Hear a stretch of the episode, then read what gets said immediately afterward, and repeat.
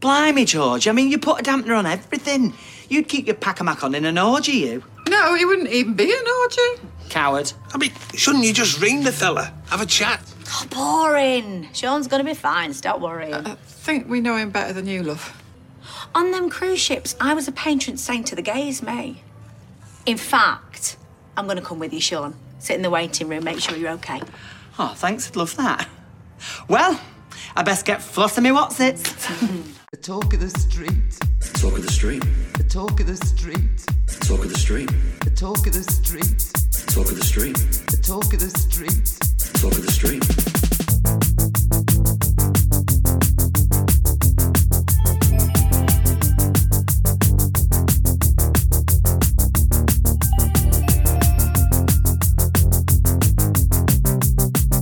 The talk of the street. Hello and welcome to episode 216 of the Talk of the Street, an unofficial Coronation Street Catcher podcast that doesn't think Amnesty International is about to jump into action, regardless of how distressing homeless Jew found eating crusts that may have exceeded the five second rule. I'm Gavin.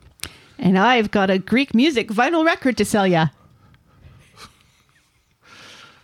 No, thank you. Aw. you don't like Greek folk music. Uh, Well, funnily you should mention that because the the tune Mr. Lou from Pulp Fiction from uh, Dale Dale something in these Dale tones or whatever. I think that's based on a on a Greek folk song or is that a Turkish folk song? Yeah, you really need to get that right before you go to either Greece or Turkey. Yes. Fortunately, we're not going to either anytime soon. So I'm free to get it wrong. oh, what's that all about? Pray tell. Pray tell. Well, uh, Stelly and I are having our annual yard sale this weekend. Our second annual yard sale this weekend, and I have I have a lot of. I I had gotten a box lot of vinyl records at an auction, and once I sorted the ones that I wanted and that I knew Stelly would want, all that was left was a lot of Greek music. You know, like about a Greek? Well, It's for another podcast. it's for a completely different podcast. Yes, and and you may be Sean's storyline was pretty good this week. Just saying. just saying, yeah. But other than that, it's been kind of an uneventful week. I was kind of poorly in the middle of the week. Yeah, we kind of thought that you might have the COVID. Yay! You don't. No, I think. this constantly happens to me where i mean i was like falling asleep even after taking my after even after eating and also taking my meds because sometimes if i don't eat with my diabetes medication if i don't eat then i start to drift off and if i don't take my medication sometimes i drift off Right. Same happens to Brett Michaels from Poison. yeah yes yes he and i are always whittering on about that with one another but like and i had a sore throat and i had a headache and i was just Done to the world. yeah no seriously i think i don't know but anyway and i fell asleep on the couch on tuesday tuesday watching marvelous mrs mazel and then um nearly fell asleep on thursday finishing off what we do in the shadows so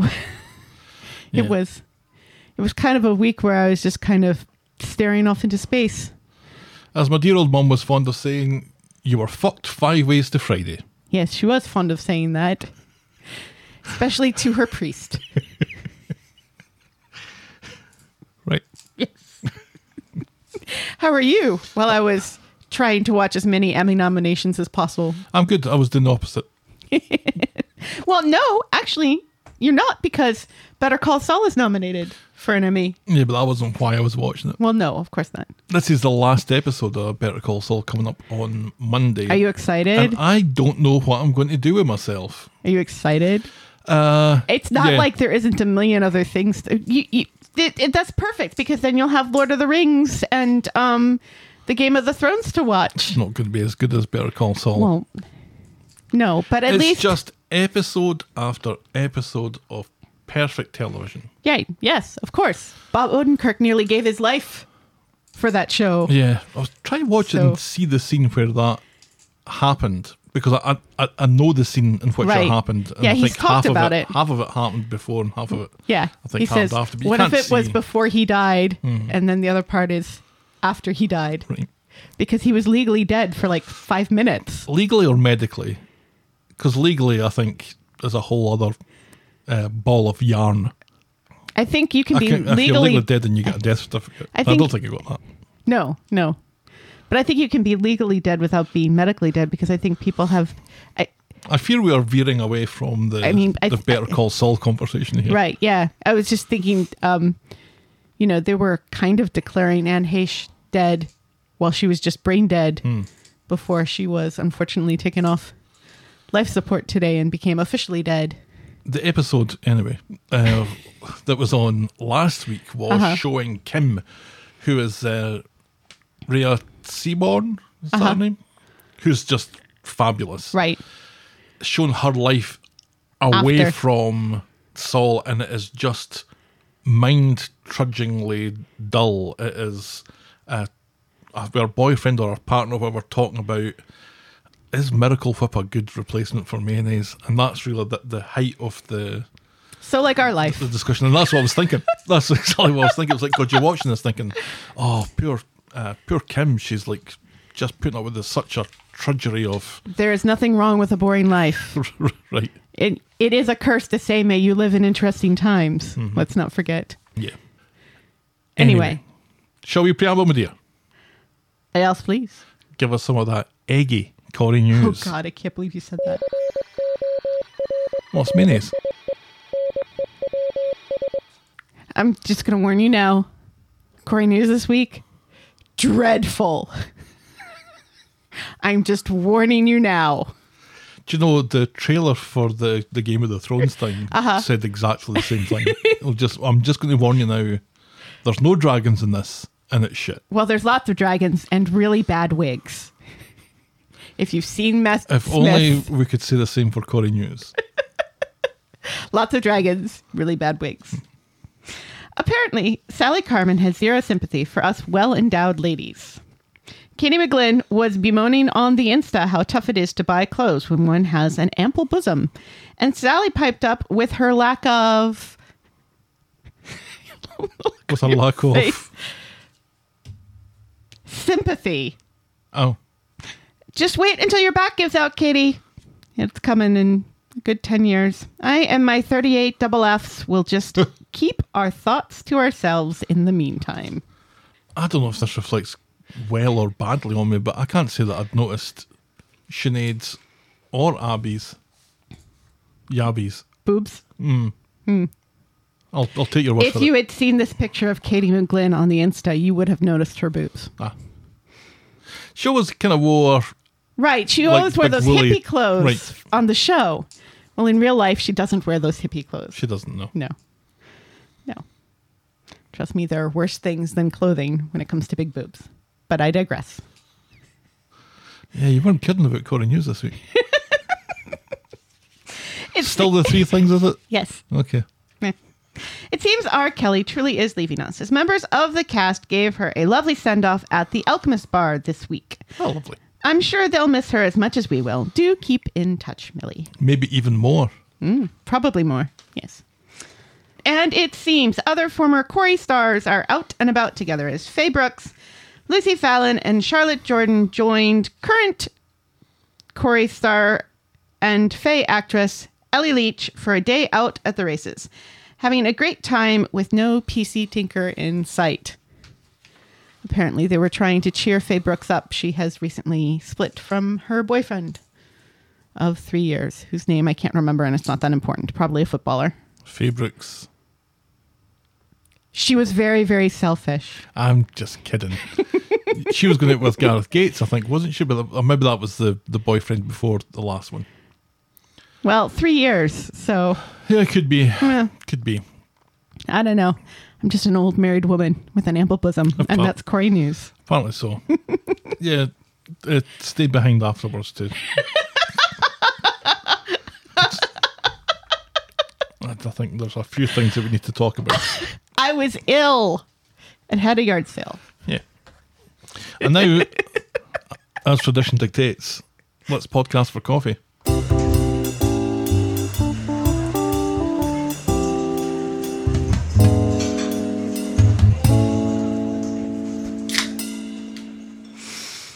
Thanks to Jen from Canada for our coffees this week. Thank you. Dear Helen, Canadians, we love them. dear Helen and Gavin, says Jen, my French Canadian partner cannot be convinced to watch a British soap, so I live vicariously through your Corrie debates. Aw, It was a bit of a tough week, so thank you for the laughs. I hope you enjoyed your time in Canada. we did. We always enjoy our time in We Canada. always enjoy our time in Canada, even when it's accidental. I saw somebody on Twitter post a picture of the that turn off on 75 where it says "Bridge to Canada, no reentry," Mm-hmm. and and lots of Detroiters and other Michiganders complaining about the fact that that happens all the time, where you accidentally get off on that exit and have to go to the free duty shop and explain yourself and get them to open the gate to the street behind so you can get out of going to Canada. Oh, see, I would just end up going to Canada. Right. Not everybody carries their passport with them at all I times. suppose. I suppose. But yeah. Thank you so much, Jen, for uh, our coffees. We're not drinking coffee at the moment because we're doing this on, on a Friday night. though. And I'm not drinking anything. I am heading to Detroit again, to the airport again, Again. to pick up a child again, Again. from Connecticut Again. Haven't already done this? Yes, I have. Like two weeks ago. This is the last time though until until the until the next time we send them out. wow, that's just a sentence packed with well, I was information. going to say the next time until Christmas, but I'm assuming this year we'll all go out for Christmas. Hopefully, maybe. Mm-hmm. We'll see. If you want to buy us next week's coffees, you can go to kofi.com, that's ko-fi.com slash the talk of the street, and we will be very appreciative, won't we, Helen? Yes. Yes. Thanks again. and now this.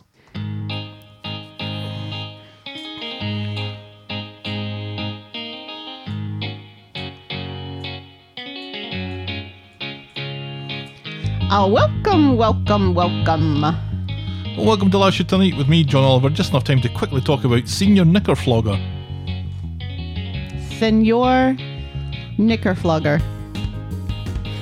I can't think of anybody who speaks en Espanol on the street, so I have no idea. That's right, this was Beth being pissed off about Toya's new role of Senior Sales Advisor at the factory, something she's contributed precisely fuck all to in the last few Oh, months. senior, not senor. Oh. That's- That's not this week's joke, is it? Oh, God, I hope not. I thought you said senor, not senior. Senior. Oh, maybe What? I did put a little tilde over that N. That didn't mean to. You said something else recently that I thought you said something else. What was it? This happens daily. You'd think after 10 years I'd be used to your accent. Nah, apparently not. I was Gavin, and you know how to show your baby a good time. That's right, I do. You had booked some time away in Cleveland, Ohio to look at Edward Hopper etchings. Yes. And I have booked some time away next weekend to Mackinac City to look at the Milky Way. You better hope it's not cloudy. Are we only going for one night? Yeah. Yeah, we better hope it's Saturday. not cloudy. it's going to Well, be cloudy now, isn't if it? it's cloudy, then we'll stay another night. I was going to book a, a nighttime ferry to see the Milky Way from the lake, but then I was like, you don't like boats. No, not keen on drowning. we got up to some pretentious middle class shenanigans in Cleveland. Remember our, our, our middle class pretentious weekend? We had pretentious food. We went to see a documentary, didn't we? Yes, we did. No, Which one? wait. Oh, I remember that theater. That wasn't where we saw the um Or was that your birthday? Roadrunner. Yeah, we saw Roadrunner on my birthday up up north. But we did see a movie in Cleveland. We bought pretentious cheese. We saw your favourite movie of all time nearly that trip. That was the Souls thing. My Souls, Your Soul, oh, Souls, oh, Our oh, Souls. oh, nine days. Nine Days, that was it. yes. A movie with my beloved Benedict Wong in it. Mm. So that means it was last year that we went to the Christmas Story house then. Yes. That was good fun. That was good fun. That was kind of like tacked on. That was the least pretentious thing we did on that trip. Yeah, and, and how unpretentious was that? In a somewhat bizarre opening to the week, Shona is involved in a hit and run that puts Todd in the hospital, and at time of going to press, no one has been given a medal. Nina gets cracking on building Seb's man garden, choosing not to recognise Abby's obvious distaste for the idea or ask Asha where she really got the money to invest in the project. and Da- did and did not get any sponsorship from manscaping. No. Daisy is very keen to be seen in public with Ryan now that the two of them are an item, but doesn't anticipate Ryan still having regrets over his previous relationship with Alia. It looks increasingly unlikely that Leanne or Nick are going to get any time off in the near future as we open a storyline where it looks like they're going to be back running the bistro. And that's exactly what happened. Right, that turned out well. Yeah. Fizzy's disappearance causes much speculation over her whereabouts and her involvement in the salon flat fire and drives a wedge between Tyrone and Alina. Dev is missing a marigold. Brian's plums need careful handling. Well, And that fucking Rover 75 is back. Our moment of the week was Debbie and Leanne jousting at the bistro, and a boring moment of the week was Roy's new planter, and that was Coronation Street and the talk of the street, this time last year. yes, Shall we dive in, my dear? yes, please. Our first storyline this morning, this evening, is Tim's mum about the house. Yay!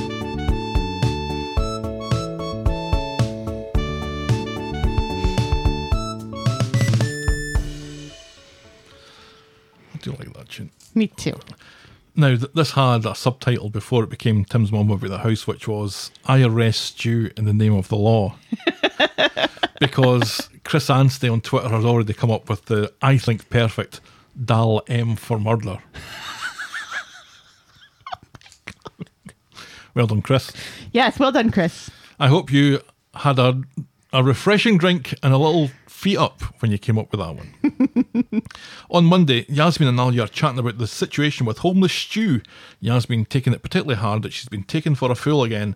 She never wants to hear homeless Stew's name Ever again. ever again. You hear? A speed dial Smarmy Matt comes in to suggest that uh, Alia accompanies him on a country trip as a company jolly, and it's not just a trip across the country; it's a trip across the country. Yes. So they're not just going away to the east coast. No. They're driving all about. Yes. I'm not shagging you, says Alia, but Matt has thought of that and it's separate rooms. Right. Yasmin insists that her granddaughter goes off with this man she barely knows. Meanwhile, Kelly is in Nina's rolls when she gets a worrying text and she storms round to Speed Dial looking for homeless Stew. She shows, she shows Alia and a recently returned Zidane the article in the paper about him murdering someone 30 years ago. Alia breaks the news that it's true. And I'm not sure why this is news. Uh, no. Who post? First of all, who posted this? The man went to prison for this crime, whether he committed it or not. He went to prison already. He served his time Man is rehabilitated. already, rehabilitated. What is going on here? No, this but- is not how this works. Y- you don't send someone to jail and then they get out of jail and then and then you release the news story about it, right? right, But I wonder, is it in the public interest because he was starting this uh, right. help the homeless kind of thing with the, the food waste stuff? and it it seemed like maybe it was like an op-ed piece like somebody had overheard all of this at speed doll at the time that you know because it, it it seemed more like a blog post than something in the weather gazette No, it looked it didn't look official it was Weather Gazette. was it The banner head was there. was it i didn't see a bannerhead it was just like a yellow stripe No, it was there was a Weather Gazette article, I think. Yeah. Yeah, it was. was it Yeah, if you say so i watched on my ipad you watch on a big massive screen I do. so if you say so Three times. I believe you. you still miss stuff though, Well, so that's- that's- well, I'm only human. and sometimes I'm not really watching it. Have you, have you noticed that? Have you noticed how sometimes I'm not really watching it? yeah. So this is absolutely ridiculous that this is, you know, this has been posted, and not only has it been posted, they've posted where he works. So now people are canceling Speed Doll because a man who was convicted of murder and went to prison and never did anything else wrong when he got out of prison besides be homeless. And s- suspected of burning down Speed Dial. I But- thought. I but thought you didn't do, but you no. suspected of it for a while. Yeah, but the regular general people don't know that. Well, this is my point. I think that if in our local curry house, Right. if we had one, one of the chefs was had previously had a conviction for murder. If anything, it's going to attract people to go to that restaurant. But you kind of look at most chefs and you think, yeah, you've probably done some Seriously. nasty shit in your time, right? Name me one chef who hasn't done time for something. We kn- we know people who work in our local restaurants who have been to prison. We don't ask them why. Nope. We know they have because they've told us. Be- But because we you know don't what? ask them why. you, you cook a mean bit of salmon, so Right. therefore I Yeah. forgive you. And you're a lovely person Right. to me. Uh, Yeah. Yeah. I, Question marks over your I- past, but you know what? That salmon today, beautifully done. perfect. Right. Yeah. Yeah. So Alia explains that Stu confessed, but under further questioning from Kelly, has to admit that he's insisting that he's innocent. Right. Zidane, who's been back for two minutes, huffs disbelievingly at this, and I'm like, "Who rattled your cage, Zidane? You don't know anything about this." No. And let's not forget Oh, let's not forget. Let's not forget, and we will be not forgetting quite a lot in this storyline and in another storyline Oh, about people who live in glass houses. Mm. Because let's not forget that Zidane isn't exactly innocent when it comes to breaking the law. and fucking over his gran. Right. Kelly rushes out and explains all to Addy, who doesn't believe it neither. She heads off to try and find Stu at one of his usual dossing haunts, and Addy goes along to keep her company. And after running into some scary youths scoring drugs or whatever, Yeah. Why was that even in there? Not sure. It, it, it didn't have a point except to turn them around so that they would bump into homeless stew behind a trash can. yeah, they finally find homeless Stu lying on a piece of cardboard, passed out from the drink. Kelly tries to bring him round while Addy calls an ambulance, and it looks like homeless Stu will be this week's character in hospital.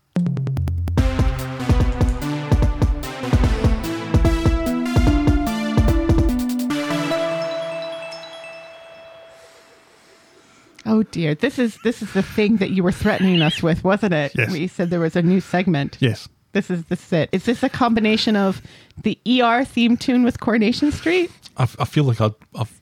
Well, first of all, let me just address. I think I've missold our Twitter followers a bill of goods here. that this is not an exciting feature, but I think it's something that is worth tracking. Does someone go to hospital every week? Because it feels like they do.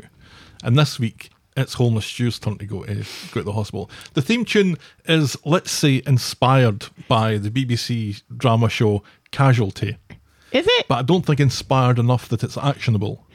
It it sounds a bit like the ER theme tune Does it? as let's, well. let's listen to it again. yeah. Do, do, do, do, do.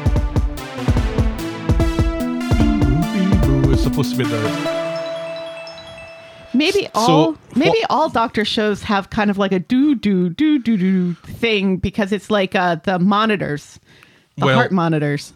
I was going for the siren of the ambulance, and then we have a ooh little drone at the Right, end, the which, flat is, line. which is a flat line, and then Yeah. the ting ling ling ling ling someday a- a- ascending or descending from this mortal, Mortal coil. Right. Yes. So there'll be more this week's character in hospital probably next. week. We'll see. it's either that or the jail. We get both this week. I am. No, I don't want to promise anything.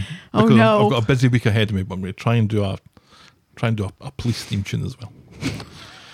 At the hospital, Stu, who's been admitted for being drunk, comes round Well, alcohol sober. poisoning. Comes round sober with Kelly at his bedside. He calls her his lucky charm, and they talk about the shocking news of his time inside and how he's innocent. I tells you, And she calls him Old Blue Eyes because she knows who Frank Sinatra is. Kelly believes him. She's Team Stew all the way until the end of the episode. He wishes that he'd had a chance to explain to Yasmin, and Kelly secretly decides to do something about that. Ugh. So she goes to see Yasmin at an otherwise empty speed dial. Yasmin isn't interested in a conversation, but Kelly explains that Stu's in hospital and deserves a chance to explain. She appeals to Yasmin and her sense of right from wrong, good from evil. Yes. So Yasmin goes to see homeless Stu, but she's not there to do no listening. She's there to do some talking. Right. And she tells homeless Stew that he's a pussy for getting Kelly to do his dirty work. Which isn't what happened. She'll never forgive him for lying to her and her family. He tries to explain, but she talks over him, calling his denials nonsense. He confessed, so he can go fuck himself for all she cares, and she storms out. First of all, she walks in and it seems like it's going to be a nice conversation because she starts off with an icebreaker Yep. about how this bastion of health has at its front door a place that sells unhealthy food. Right. And it's like, oh, oh, this is a nice icebreaker. This is, Yes. oh, this is some reconciliation going on here, maybe. It's not an opener for your five minute set at the Edinburgh Festival, Right. but, but it's decent, right? Yeah, this is this is the Yasmin we used to know years ago before Tim's dad. Tim's dad got a hold of her, where she had fairly good judgment of character and didn't jump to conclusions immediately and was kind to people in dire straits and seemed to understand how the law is not infallible. To be fair, though, homeless Stew is building up a bit of a a bit of a track record here, a bit of a resume of not really being honest with Yasmin. being when he- completely honest, when he- yeah. He, probably should be, Yeah. but she's willing to listen to everyone else apart from him. Right. Yeah. Yeah. And he's in a hospital bed. Why even come down? Why Right. even show up? Yeah, just leave it. Just call him. Leave a message. Text. Later, Kelly goes back to see homeless Stew and wants to hear how it went with Yasmin. It went shite, Well. and it's all your fault. He snaps. He tells her that he never liked her, and she's a jinx, and he never wants to see her again. You're not welcome here. And upset, Kelly the rushes hospital. away. Right. You're not welcome in the hospital. I don't think that's your call, Stu. Right. On Wednesday at home, Zidane is mounting a social media campaign to But distance. not like that. Oh, I didn't even spot that one. Well done. Thank you. Mounting a s- social media campaign to distance Speed Dial from homeless Stew. This apparently has Yasmin's blessing. Meanwhile, Alia, who didn't want to go off with Matt, is cock a hoop to rush off for a whole week and a bit with Matt, and that's her off. She's gone. Bye bye. Billy goes to the hospital to see homeless Stew. Outside the ward, Kelly asks him to get homeless Stew into a shelter, but then refuses to go in to see him after his outburst the other day. Right. Uh, And Billy is somewhat shocked by this. And, you know, in fairness, Kelly is not mature enough to recognize when somebody is pushing her away. Yeah. I thought she was mature enough to notice that Yeah. But it in, seems in the cold light of day. but it seems not. Which is fine. So Billy goes to see homeless Stew and finds him in a bit of a self deprecating mood. He has no use for him or Kelly, and no one has given him the Or least God. uh, no one has given him the least bit of help over the years. Billy's head goes to the sanctimonious angle as he explains that Kelly and Yasmin have literally fallen over themselves to help him in the past. As You has selfish Billy prick. with his soup. Yeah, he has. Yes, people have helped you. I Sue. thought Billy was great in this. I thought he was too. and it was one of the, the rare times that you see him doing some vicaring. Right. Yes. Conversely, Emmerdale this week had a wedding in it, Uh-huh. and you know who conducted the wedding? The, guy vicar. who plays the vicar. Yeah. right. as he sh- as he should. It can be done. It can be done. So yeah, he was going in and he was saying, "I'm not here to convert you. No. Yeah. I, am I'm here to, to see that you're all right, basically, and just b- being a good person, and, Right. and stuff. Yeah. And, and- but he had his little message that was, Right. I guess, scripture based or whatever about you know forgiving and, and all that good stuff. right. But w- wasn't there to to Yeah. get homeless Jew into a church, and No. was just there to to give him some advice and Right. stuff. And, find him some shelter for the night. Right, and I thought he did a really good job with He it. did. And I thought uh, Daniel Brocklebank's portrayal of uh, Billy here was top notch. Yes. I really enjoyed that. Yes. It's nice when he actually gets to do some vickering. Yeah. More of that, please. So, homeless Jew has been discharged after spending a night in the hospital with a hangover. He tries to buzz Kelly's flat, but she's either not in or ignoring him, as Todd is quick to point out. And I'm like, who rattled your cage, Todd? Yeah. Fuck off, Todd. You're not in. Do you even know homeless Stew? Have you ever spoken to homeless Stew in your life? And that Do you have any connection with Kelly? That- no, you're one of the few people on the street who don't. doesn't.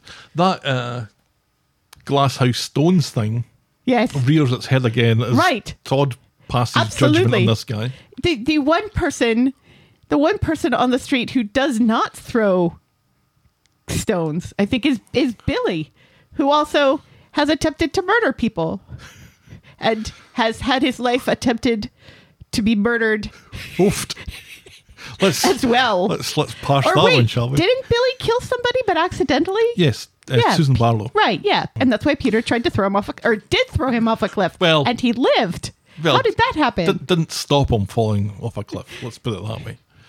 Um, yeah, Billy and homeless you have something in common, now. right. Murder. murder. this whole week I'm just like ticking off boxes of who has who has murdered or accidentally caused someone to die on the street. Who has stolen money on the street? I think we'll take bingo on that. Homeless Shoe turns up at speed dial asking for five minutes to explain himself. Suzanne tells him to leave, then Yasmin tells him to leave. Later, Yasmin is frantic trying to deal with customers and wrong change and wrong order, so Zidane tells her to go home.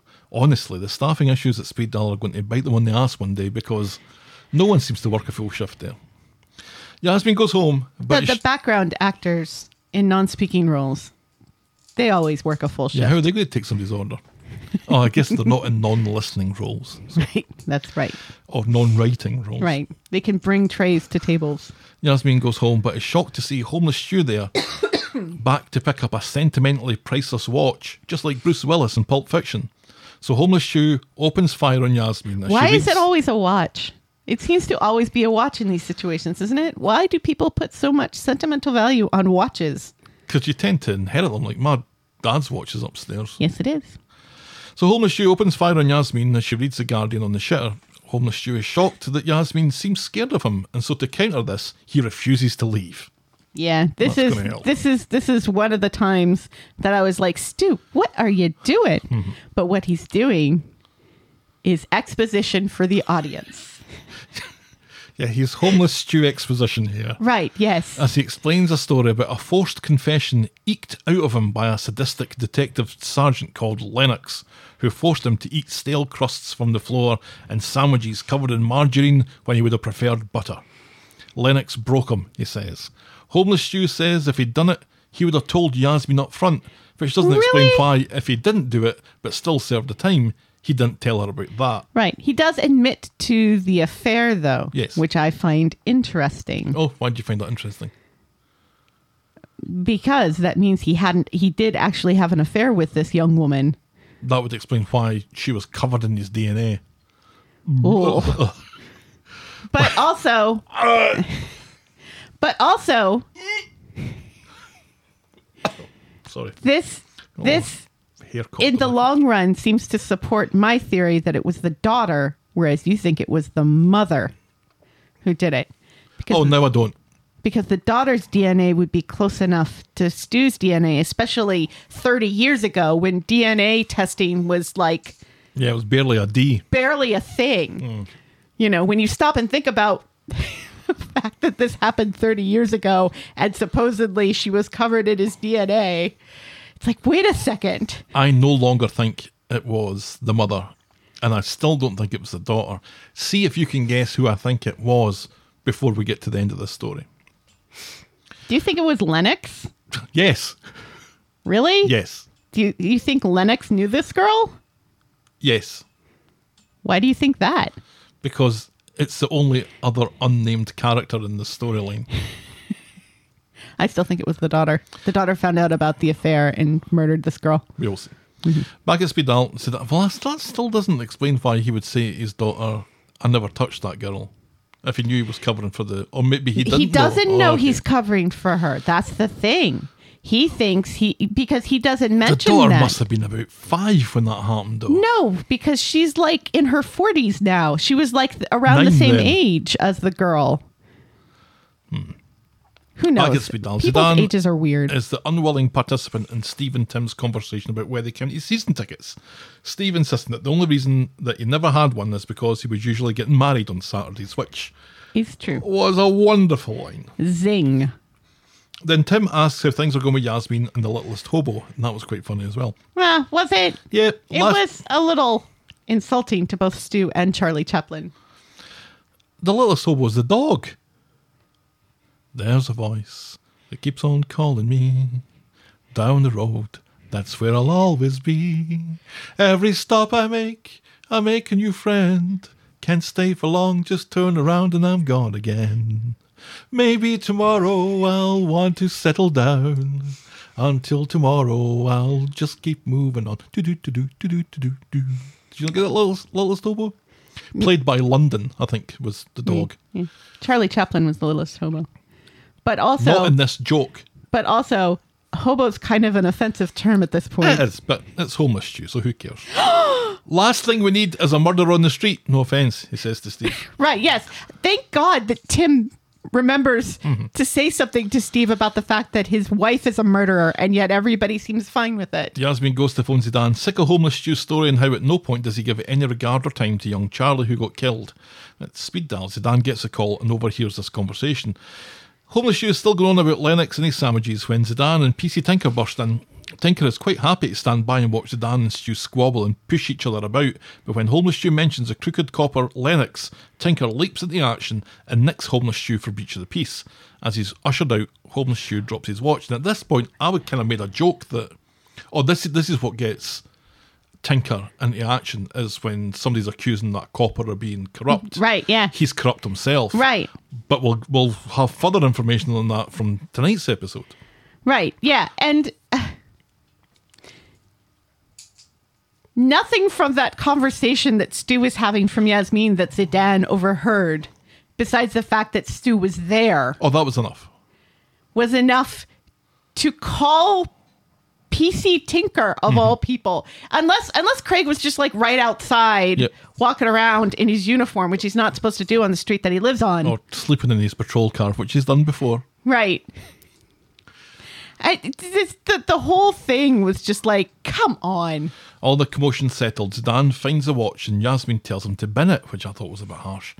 Zidane Yeah, scoffs seriously. at Homeless Jew's story about DS Lennox, the sandwiches, the police cover up, the forced Oh, confession. Lennox, that's a common name. He just pulled that out of the ether. Yasmin agrees, but looks like it's all weighing heavy on her mind.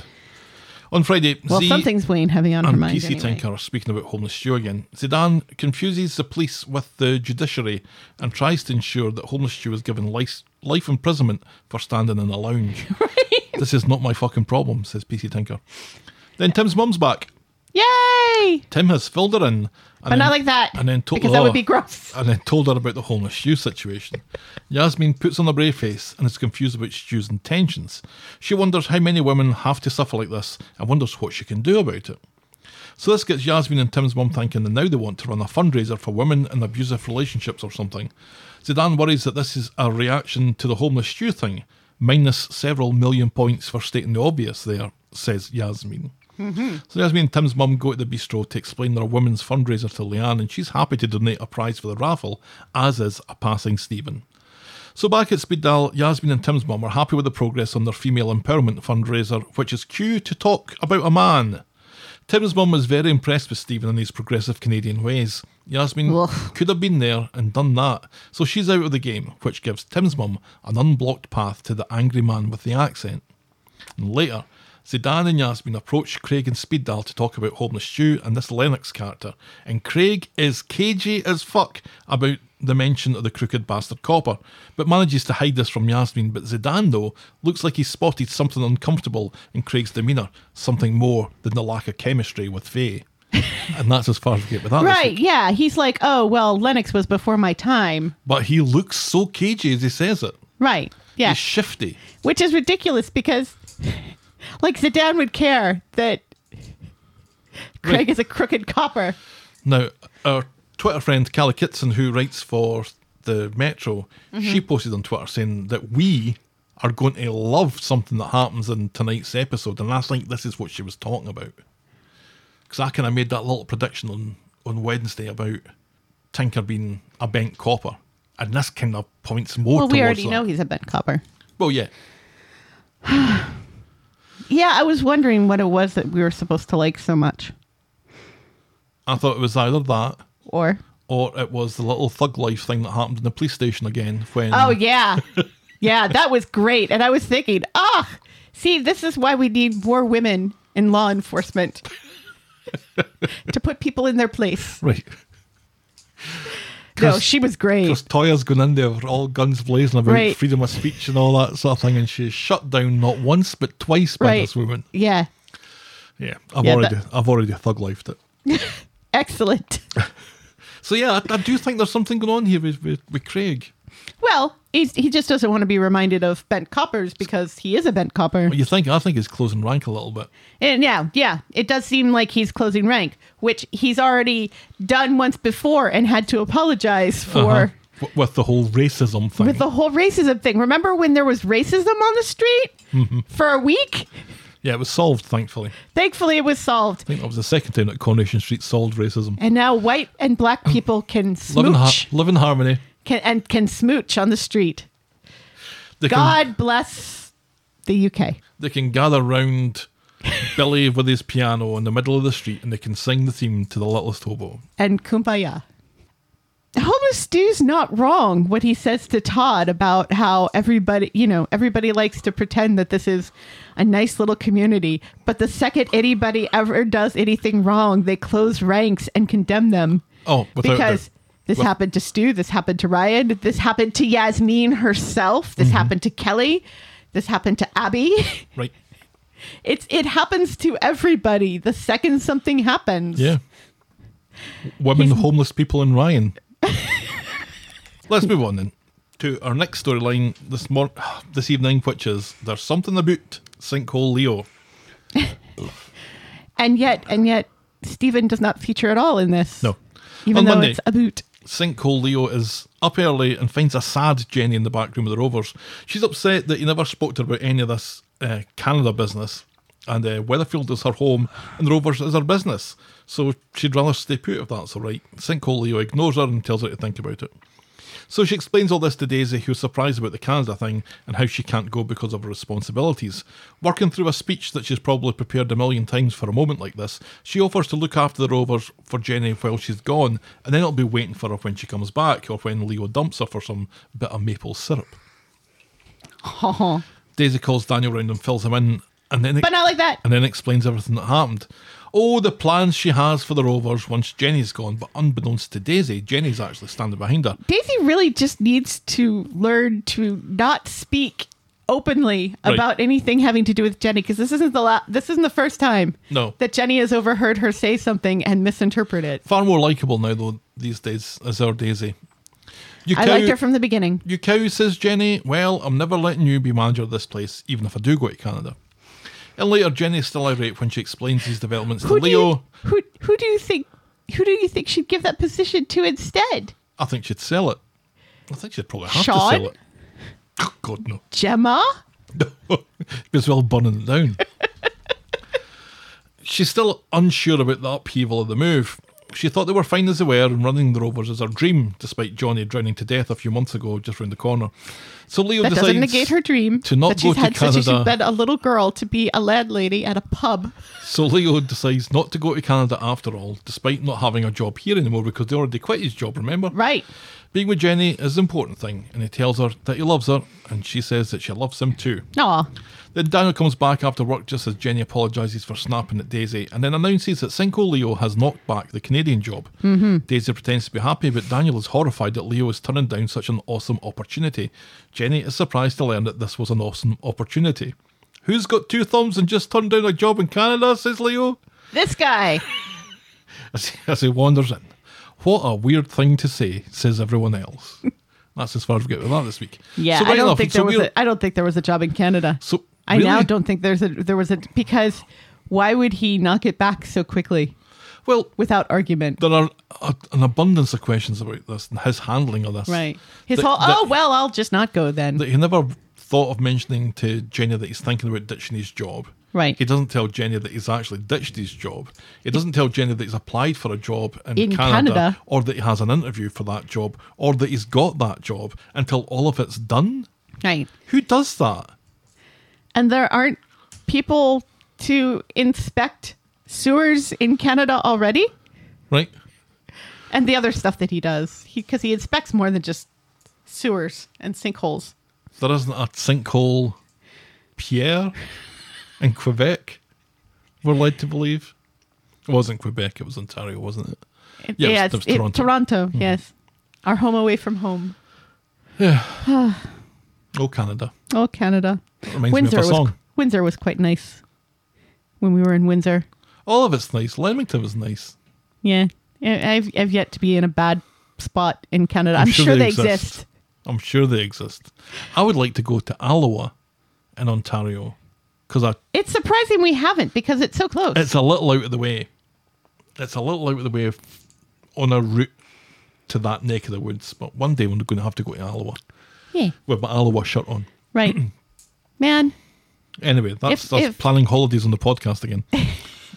so yeah, so you don't think there's a Canadian job, and you don't think there was a Canadian job, then what's the point of this whole spiel from Leo then? I think he's hiding another a, a different deep dark secret. Oh God, because there are so many deep dark secrets on the show right now. Although Stu's deep dark secret has now been revealed, Mm-hmm. because we're going to find out in another storyline that somebody else has a deep dark secret. I think there's two more deep dark secrets to be deep revealed dark this week. secret, and ironically, Oh, they're not revealed, but their existence is right? revealed. Yes, yes. Both of them start with the letter S. If we're counting nicknames, Okay. there has to be something here because there's no point to this otherwise. yeah. It Al- just Although it it, seemed, it did, it did spur them to say that they love each other. but didn't one of them already say? Didn't Leo already say he loved Jenny? I don't think so. And then Jenny was afraid to say "I love you" back. I don't remember that. That doesn't mean it didn't happen. I just It's true. don't. I don't remember it. It just it just seems like he gave in Way too easy. very quickly but he and is far absolutely too easily. infatuated with her. Or Is so it he? seems. Or so it seems. Right. Everything he says about it is that he's the, the fact completely blown you know away by it. because she was just like i'm not sure and my whole life is here i need to think about it and he's like well i will remove your need to think and just not take the job this big massive job that i'm sure pays quite well if Yeah, because now he's not got a job. right And th- those are nice things to have. yes especially in canada i wish i had a job in canada oh canada Let's move on yes to Canada. I mean, to our next storyline, which is Sean the Sheep. On Monday, Sean is moping about not taking his chances with the homosexual dentist who likes Wizard of Oz last week. Because she's a nice person and a nosy fucker, she promises to help. This is uh, Glenda. Yes. Glenda promises to help him track the guy down at lunchtime for him. So in the Rovers, Glenda announces that she's found a dentist, or who she thinks is a dentist. They discuss an action plan. Glenda tells him to grab him by the horn. but not like well no Well, like that Sean says he usually waits for the second date for that. Yeah. She arranges an emergency appointment for him to get h- some fingers in his mouth. Ugh. So Sean goes off to floss his Watsits. Glenda announces herself to be the patron saint of the gays. well and she who has a little isn't? argument with Eileen about this. That doesn't Right. amount to anything, but- but she does say, "No, jealousy, Eileen, is not a, it's not a good look on you." Right. In the other roles, Sean and Glenda are sad as they discuss that the Lawrence guy that they thought they found turns out to be the wrong one. No, it's not the wrong one. He's left the practice. poor Alex, who's working there today, is trying like a bear to get them out the the cafe, Right. Yeah. and is hilarious as as he does so Absolutely. I'm so glad to see Alex like back on the show. because they keep on asking him for his opinion on things, and he just says things like, "I need you to go." Right. Sean learned that the Lawrence character has changed jobs. Thank you for your custom, says Alex. Sean worries that he's punching. I'll tell you when you're punching, cock, says Glenda. Fuck off the pair of yous, says Alex, and then they finally leave. On Wednesday, Mary is now roped into finding Sean's dentist. Mary and Glenda together. I just love it. I love it so much. I it's just this was my one concern. of Ah. the dreams two come of them, true. Right? The- Dreams come true. The two of them weren't going to work well together. And yet they do. They absolutely do. Mary says that the universe has sent Sean a treasure map that he must follow, but Todd thinks that the universe sent Sean a dentist because he needs a filling. At which point, Sean looks at the camera and a boing noise is heard. and he raises an eyebrow. Mary has an idea of going back to yesterday's dentist and asks where Lawrence went. She and Glenda rush off to investigate while Sean continues to mope that he's not destined for love. Later, George has spotted a man hanging out around outside the Undertaker's. George comes out and tells Lawrence his name and occupation, which freaks Lawrence out. Lawrence is there to see Sean, and George asks why. Lawrence wants to know about shoes. There then Los follows zapatos. an extended shoe metaphor, which ends when George tells Lawrence to be in the bistro at six for all of the shoes. Mary and Glenda have drawn a bust at the dentist who refused to give out details of former employees, and the police were almost called. But George arrives with his news and the promise of a date at the bistro at six. The fact that Lawrence was looking for Sean is a good sign. Let's hope he's better than that prick Frank, says Dylan. And this gives Sean pause. Yes. Lawrence arrives at the bistro for his date. Lawrence, says Debbie. How does everyone know my name? says Lawrence, which again was quite funny. It was. Meanwhile, Sean is showcasing his outfit for his date. He's going for the Crockett from Miami Vice look. Everyone lies and says that it looks fab, but Sean has decided not to go. Glenda and Mary talk George into going to the bistro to stall Lawrence while they figure out what's going on with Sean. Eileen, throughout all of this, does not give a solitary fuck. But Glenda points out that neither she nor Mary have a love life and they can only live vicariously through a gay man. Yes. George finds It's Lawrence in the just- bistro. Lawrence a bit scared that it's not Sean, but George has lots of details about Sean's shoes. It's a rom com just waiting to happen, isn't it? Like, Two middle aged ladies living vicariously through their gay roommate. hasn't that been done? I'm sure it has. Am I going to need to make another sitcom theme tune? No. Okay. Back home, Sean reveals that he has to focus on Dylan now. He deserves a settled home life. What you doing here then? says Eileen. But Dylan has his own life there because he's gone out with his mates, and he suggests that Sean has a word with himself and gets ready. Yes. A- Eileen sits largely ambivalent to all of this drama as it happens around her, as And- it happens round about her. And Sean is wearing this onesie that says Los Angeles A's. And the A's don't play in Los Angeles, and those aren't the Oakland A's colors. I'm very confused where Sean got this this onesie jammies that Oh, he's it was wearing. the Los Angeles. Is it the Angels with the A with the halo? Was it that? I'm I not didn't sure. notice. I It didn't was notice. it was just weird. I was like, wait, did you steal this from Tyrone? Because it's Oakland that the A's play. Right. Yes. Yes. But and it wasn't in the Angels colors either. But it's just funny that somebody else from the show besides Tyrone was wearing something with an American We're not city's sending name on Sean it. any clothes. No. Not unless he sends the peacock shirt first. Right. George helps himself to a glass of wine at the bistro and fills Lawrence in, and But then, not like that. and then tells him about Sean's experience with Frank the Wank.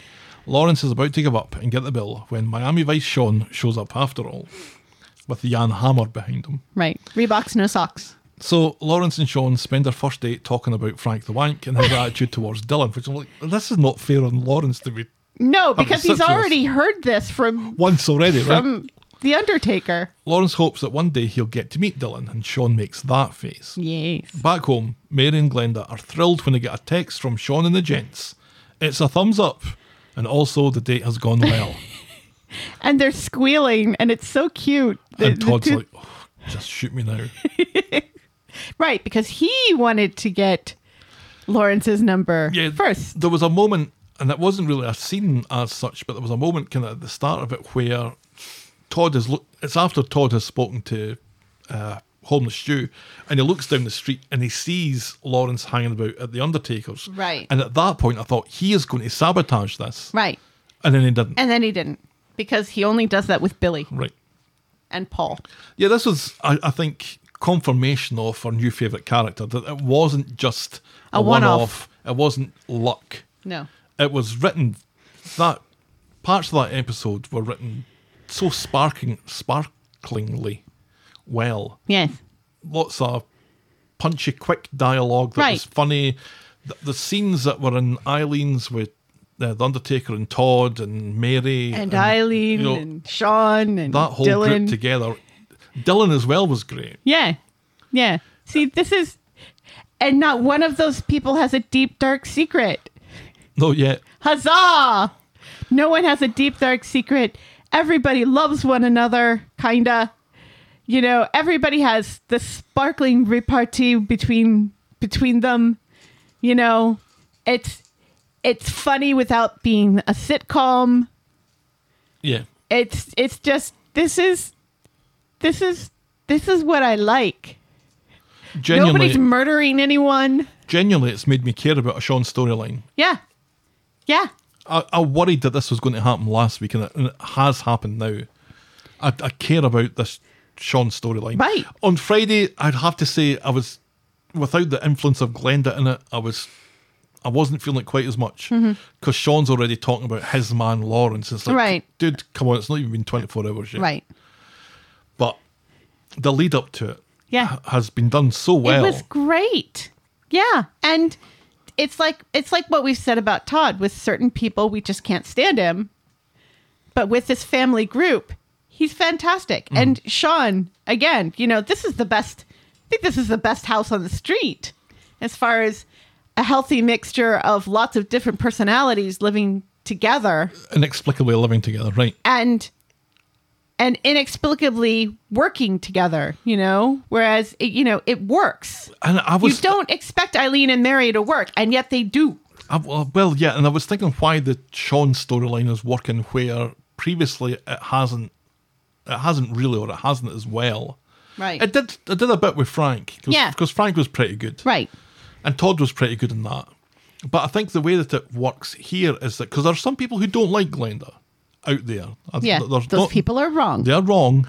But they don't. They just don't like big brassy broad. But what I like about it, of why I think it might be working, and I haven't really thought this through, so I don't know if it holds water or not, but I think if you like Glenda or if you don't, you feel something for that stance. So you you're with Eileen then, you're with Eileen and Todd and their kind of ambivalence towards it, and you- you're really on their side. Right. Or you like Glenda and you're really on her side. Right. So there isn't really a middle path of apathy where you don't really care about either one of them. Mm-hmm. You care about one position or the other, which means that regardless of your position, you're a bit more invested in the story than you would have been if if you had that ambivalent view of it.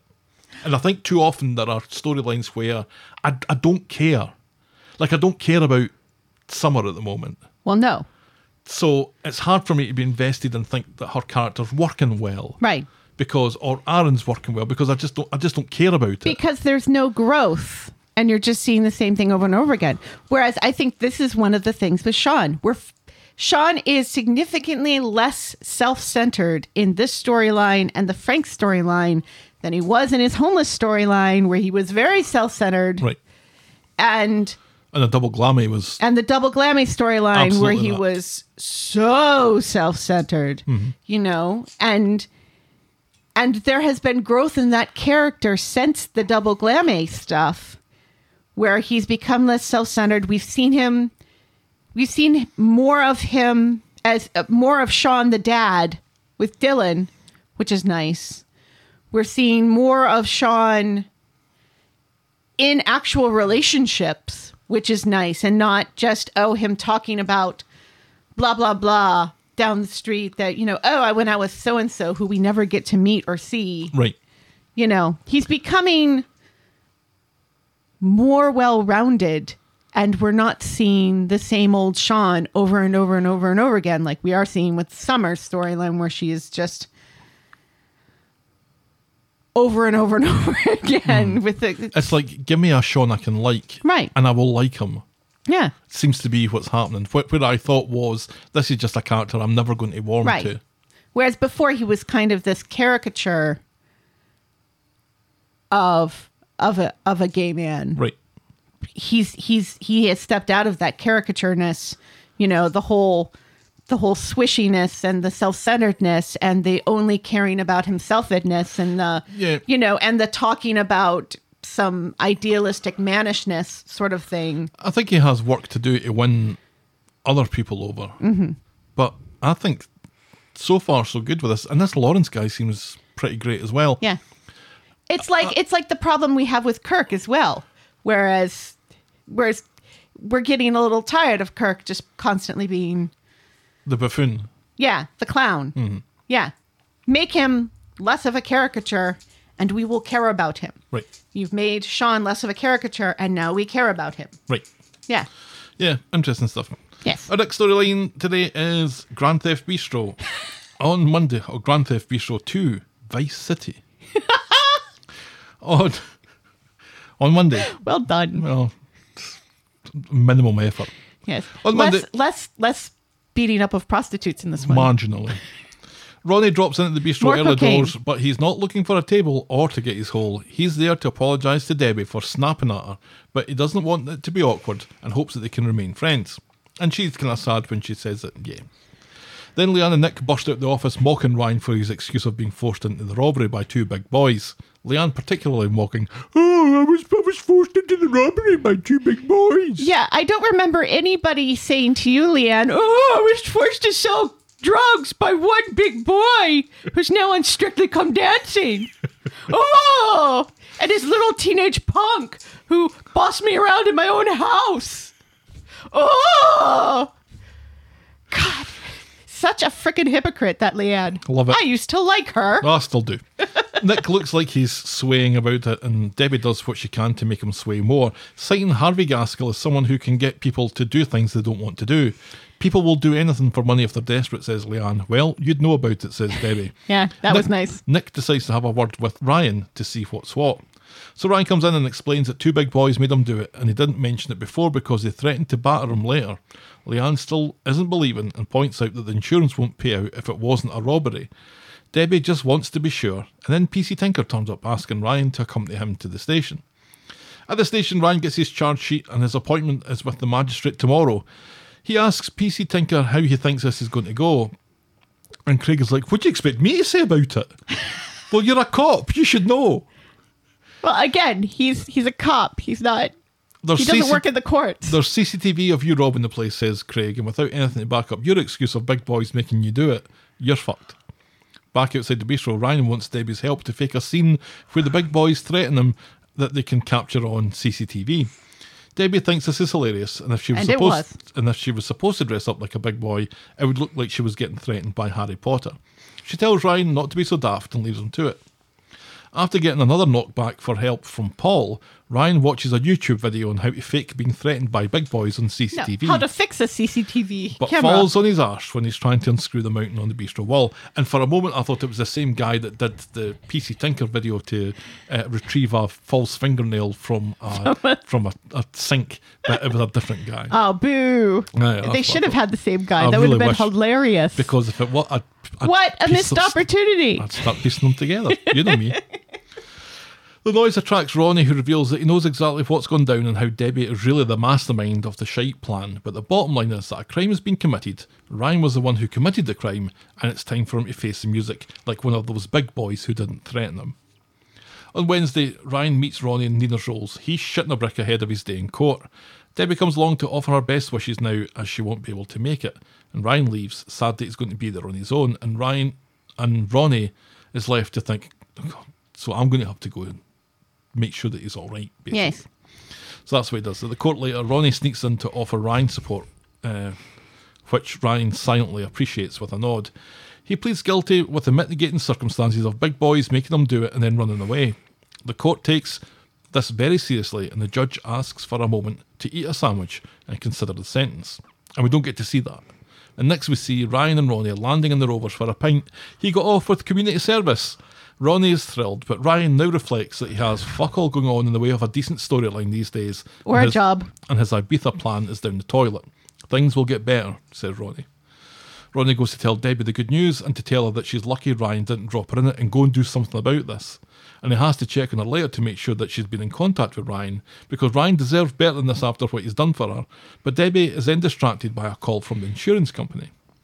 And she finally finds Ryan and the Rovers playing the fruit machine and offering her, and she offers her thanks. It's all been for naught though, as the insurance isn't paying out, which was quite funny because then Ryan starts headbutting the fruit machine, Right. and And Debbie everybody looks and over Debbie at to him. distract it quickly puts another nugget in. right. That was funny. But the good news is that despite previously offering Ryan a manager's position at one of her rape hotels, she's offering him head waiter at the bistro now. She promises to never forget the solid that Ryan took for her. Me neither, he says, and then he wins the jackpot. His luck, perhaps, is turning around. Yeah. I- Are you surprised that the insurance won't pay when it's discovered that it was an inside I- job? I, I couldn't be more confused about this. It's like because Ed has been paid off, and I don't know where that money has come from, or gone, or how any of this is working, or how much money was in the safe, how much money was getting claimed from the insurance. Sometimes it's better not to ask. None of it is making any sense to me. Yeah. On Friday, it's Ryan's latest first day back at work, and Debbie hasn't told Nick or Leanne, and he's worried about the reaction from the punters. Well done, Debbie. To make peace with the old codgers from another storyline, Debbie has offered them free dessert, and Nick and Leanne scream in shock when they arrive, which I thought was about the free desserts from the other storyline, but it turns out because they've seen Ryan behind the bar. So in the kitchen of the bistro, Ryan and Debbie are forced to confess all that happened about the heist and Debbie's financial situation. And it turns out, after a bit of argy bargy, that Leanne and Nick don't really give a fuck and decide to forgive and forget as long as the money gets paid back. Right. Has Leanne paid the business back from uh from uh from uh, Toya's lawyer? We don't, Has she? I don't Has think she? I don't think that's clear. Because that's not clear. That's not made clear at all. And yet they're being so self righteous with her about about her bit. Right. It's like how is the bistro even open? When characters left and right are taking money out of it Right. to pay off various debts Right. for, Illegally. for other people. Because again, Leanne pointing fingers when she illegally took money out of the till for Toya's lawyer. It Yeah, was- because it was stolen as far as Debbie was concerned Right. until Leanne so confessed. they've both stolen from the business Right. for their own personal needs. Although I guess Debbie's is kind of for the business, Uh, but Right, also and- for and it's a- paying off Ed and her other businesses. and I'm assuming it's a larger sum of money. But the fact that there, there is this kind of contradictory conflict here, Mm. it's like, does Coronation Street watch Coronation Street? Right, yeah. Well, it must because Leanne remembers that she once tried to burn down a business. No, that no, she no, no, had. no. That means that Coronation Street watches classic Coronation Street. No, they haven't watched the p- last month. Fucking hell. What is going on here? This is If I'm watching it, the It's- least that they can do is watch it. it's just the selective memory that they're giving these characters is just But surely Jane Danson's reading this and saying, Wait a second. you, you want me to say this? Where's the archivist? Get the archivist over here. Remember this? Have I paid this off? Did I miss something in a script somewhere else? What are we on? Episode 10,700 and something? Go look at episode 10,600 and something, where I'm pretty sure Leanne does something pretty similar to this. Right. Yeah. Only she does it herself. And Ryan isn't involved. Right. Nor is the safe. She just just openly Took it from the account, didn't she? Right. Yeah. This is again just between this and her mocking Ryan for the big boys when Jacob, skinny Ah, I think Jacob. Jacob was menacing in that. I, And I, know, don't I know, I know think he was menacing. Jacob had a stranger's vibe about it at that point, I thought. You didn't pick up on it, but I definitely picked up on it. He's a kid. Ki- He's not even so your they were, kid. So Kick him out. So they were in The Strangers and in Funny Games.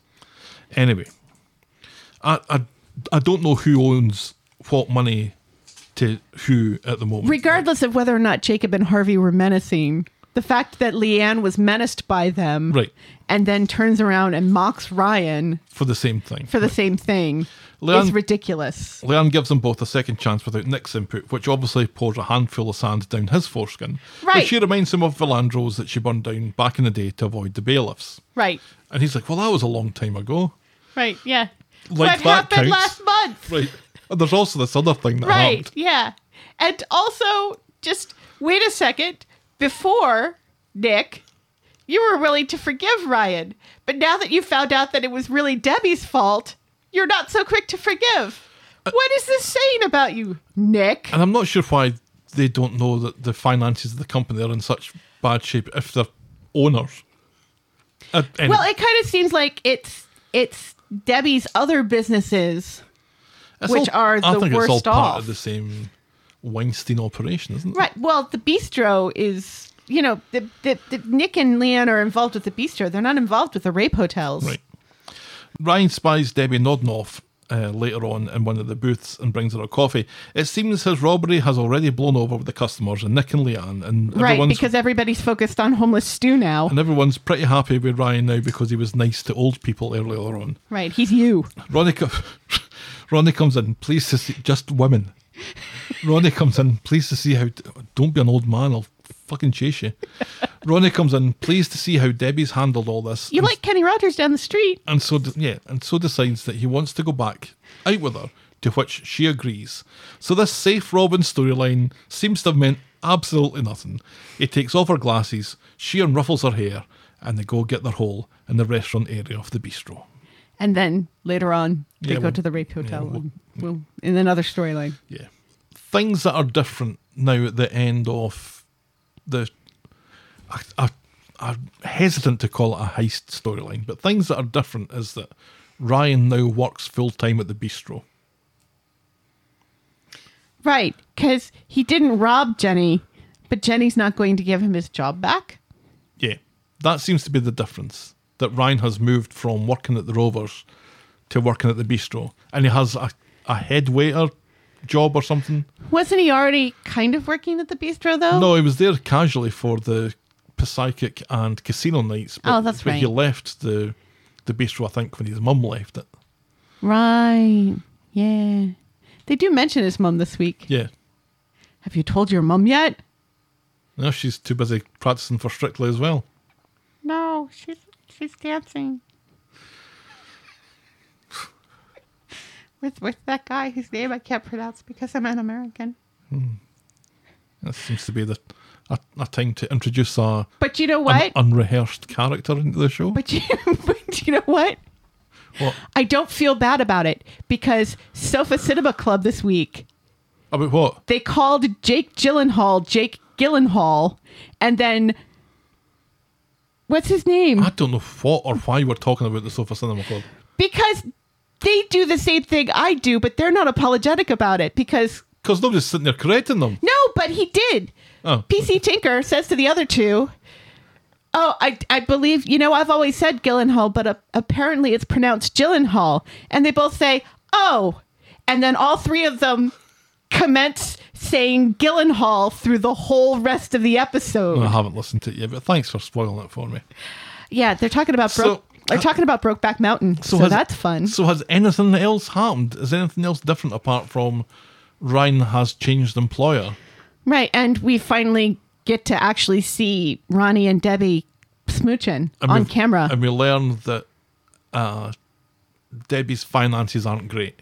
But we knew that already because that that's how this whole thing started. But she's but, admitted but I'm, it. but other I'm asking people, what's different between the start of the storyline and the end, and we didn't know other at the people start. know about Debbie's problems, whereas before she was kind of trying to shoulder it all by herself and and wasn't admitting it to other people. Oh, That doesn't seem enough for us. and also, and also, Ryan is. Ri- Where's Ryan going to live? he's living at the rape hotel. That's the address that it gives him. He was in the Oh, that's right, because he's not living it with Jenny no, anymore. 'cause he's- he's living in the rape hotel. right. I think I just said that. Yes. So Ryan has had to move out. So now he's Mm-hmm. from one for a, from one accommodation t- to another. Right. Ugh. So that's different. Yes. you Notice, think- is any of this noticeably different though, other than that he now works at the bistro? Uh, does this affect his chances of ever getting back together with Alia? Because he talks about Alia a lot to Ronnie as well. It does. I'm kind of thinking that maybe his position in the show is a little more concrete now because this was a chance to get rid of him and they haven't. So Right. that's got to be good. Yeah. I'm surprised he got off with community service though. Yeah, that He was did- shocking. he did rob a restaurant. let's- Right. Let's, remember. yeah. But he was coerced, and apparently the judge believed him. Yeah. Moving on then. Our next storyline is Audrey Mbop. On Wednesday, Doop ba boom bop. Audrey- Shoo-da-da. That kicked Paranoid Mm, Android but- off number one in the UK, by the way. Audrey is in They Nina's play roles. all their own instruments, Hanson does. so did Radiohead. Audrey's in Nina's roles with Stephen, but she's in a world of her own as Stephen and Shona talk about curries and taking David for a walk. But not like that. Audrey, Or not that one. Yeah, he specifies the dog. Audrey shuffles off for an appointment with Gardas and plays down the accidental sleeping pill overdose thing. Which was not accidental, Gadas, and nobody's though, believing her. Senses Audrey is anxious and jumps to rule one in the doctor playbook by offering Audrey some antidepressants, which she thinks will help. Audrey looks somewhere only- between denial and leaping at the suggestion. If only all doctors were Dr. Gadas. After the appointment, Audrey is practically sprinting to the Rovers, and this is seen by a, with a quiet chuckle and a shake of the head by Adam sitting in his fancy jag. That thing's new. In the Rovers, Audrey is with Stephen when Adam comes in and, like a total arsehole, remarks on how much of a hurry she was in to get to the pub from the medical centre. Stephen is curious about the medical centre, so Audrey lies and says she was getting her prescription filled, but not like that. On Friday, Stephen and Rita are gossiping outside the cabin, worried about Audrey, and Rita makes plans to meet with him at the bistro to come up with another plan to occupy Audrey, which seems unnecessarily complicated. No, that prescription is filled in another storyline. At Nina's roles, Uh, Rita is roping other residents like Roy into joining her planning session for Audrey. Rita roping Roy. This is all riveting television. Riveting. Roy tries to knock it all back, but Shona announces that she'll curry for, cover for him. To curry favor. So, Ken, Stephen, Roy, and Rita are all in the bistro trying to decide where to take Audrey tomorrow. That's not boozy. Ryan suggests the bistro, which would be the 18th time in the last four days that Audrey has been there. So they quickly write that off. Debbie suggests going to the rape hotel, which does a great afternoon tea before all the raping starts. Stephen thinks this sounds wonderful, but is suspicious when Debbie wants a deposit. Rita's nose is put of joint.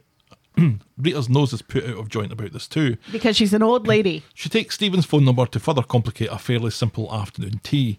Meanwhile, Stephen is concerned about his phone, so he goes to leave. And outside, he's right on the phone to his bank trying to extend his overdraft. Uh oh. Yeah, Rita doesn't seem to understand that businesses were very affected by the COVID. Yeah, but taking a deposit for four people to have afternoon tea seems does seem a bit excessive. Well, if it seems like it's something very popular and in order to reserve your place, I can understand it Mm-hmm. because it's not like it's not just like a reservation for dinner, it's for this very specific event. Like even before the pandemic when we had like the special the special dinners up at Kraft, we would pay have to pay in advance. We would pay in advance for those. Yeah, but that wasn't afternoon tea. Well, it was afternoon a tea, special is event. sandwiches and tea. and and also little cakes. cake. It's very fancy. I don't think it is. I like t- I like afternoon tea. Stephen is in Nina's rolls paying for coffee with two peas and one peas when he gets a call from the rape hotel looking for the deposit. He reads out the credit card number reluctantly, but it sounds like it's been declined. Awkward, says Shona. And later, Stephen is still in Nina's rolls shouting at someone at his bank. Then later, Supposedly. still at the rape hotel, Stephen finally calls to give his credit card details for the afternoon tea deposit. But when we see him, he's given the details of a card belonging to Mrs. Gabrielle Reed. And oddly, it's Reed that he chooses to spell. And that's as far as we get with that storyline this week. Yeah, like when he's in the when he's in the when he's in Nina's roles, like yelling, he's like, "I'm not in Italy. Stop declining my card because you know of your security thing." And I think he's talking to a dead phone. I don't think he's actually talking to anyone. I think he's just pretending Oh, really? for Shona and for um, Sarah's there. Sarah. And also maybe a little bit for Ronnie because Ronnie's there as well. Ronnie is everywhere this week. Right. Him and his arms. Yeah, and he is not buying Stephen Reed one little bit. No. Yeah, he says, I know a chancer when I see one. He's sitting in Nina's roll reading a book called How to Mistrust Canadians. and it seems to be working. Or Ohioans Yeah, um, masquerading as Canadian. so there we have it. He's got a wife, uh, one presumes, or an ex wife, and he's got her credit card for some reason. Why would he have her credit card? Why doesn't she have her credit card? Maybe he got a credit card in her name, as shifty husbands have been known to do. Oh. Right. I mean, it's only been since the 1970s that women were allowed to have credit cards in Oh, their let's own not name in pick this up that country. scab again. So he, he's come back looking all the world like the prodigal son, but Right. as he stay the is- wealthy, well to do, successful prodigal son. and he seems to be in none of those things Right. apart from a son. So, it, how is he going to sell silk to Sarah if he's in such dire straits? Maybe he needs to sell silk To Sarah at the, s- on the seashore. with her seashells. Yeah. shiftiness abounds, which I think we all This Hmm. is kind one of of our expected to happen. deep dark That's a deep secrets. dark secret. It does look like Audrey tried to kill herself then. Caras does not believe her for Not- one second. not for one second. because she is ineffable. She's spot on. She she recognises the, the anxiety Right. in, in Audrey. and the oh, I and get to that age. I, I her sit- stance and just the way she won't look at us in the eye. and just the flimsiness of the story that Right. you forget to take tons of sleeping pills. Right. And she's like, oh, it's like when you lock your front door and then you go to lock the back door, and by the time you're done locking the back door, you're you can't remember if you locked the front door. this is when we say, okay, Audrey, let's test you for some Right. Alzheimer's now. Exactly. If that is true, then there's something Yes. very seriously Yes. seriously wrong here. Yes. Right. Because we all walk into a room sometimes and forget why we walked into that room. God, I but- still, I've, since after the COVID, it's, I'm still about to do something. What am I doing again? well, that's also you- you're pushing fifty. Yeah. It seems to have, there's a line since COVID where it just feels like it's been a bit worse. Right. Yeah. Aw. Yeah, I don't like it. No. Get vaccinated, kids. Right. Ignore the CDC. Okay, moving on. Very Right. quickly, we have a, just a four scene story on Friday. Let's call this one Man O Menopause. Ugh. I hate this. on so Friday much. in the factory. Faye is complaining to Beth and Sally about how much fucking interest Craig is showing in their menopause diet. Beth thinks it's lovely that he's taking an interest, but Faye is being fed kippers by him and he wants to come on her gynecological visits with her, and that's just not on. PC Tinker, who doesn't work at the factory, turns up at the factory with a lunch package for Faye, scuppering her plans for a boozy lunch with the girls at the Rovers. Right. He's made her salad with more salad. Right. He's for made her a dessert. green salad and a fruit salad. No protein. Beth thinks this is wonderful, and Faye looks like she wants to kill. So Faye gets Do back it. to, to number four after work to complain to Tim and Sally about Craig, but Sally also thinks that Craig's performance has been stellar. He knows so much about the menopause, says Sally. Right. But Sally does seem to to take notice of the fact that Faye's not uber happy about all of this. There's a part of me that thinks that Sally is saying these things at the house just to wind Tim up. Oh. Who knows nothing about the menopause and is very uncomfortable talking about lady parts. Yeah, remember last week when Sally went menopause, menopause, menopause, and Tim just ran away? At least at least he's no longer running away when she shouts vagina, vagina, vagina at Yeah, him. because his impotence has gone away. now. Right, yes. So Craig decides to take Faye to speed dial. She's initially excited about this until he tells her it's only because the food is all green for go and menopause friendly. Right. Yes. It has lots of green for go options because it's green for go and red for no.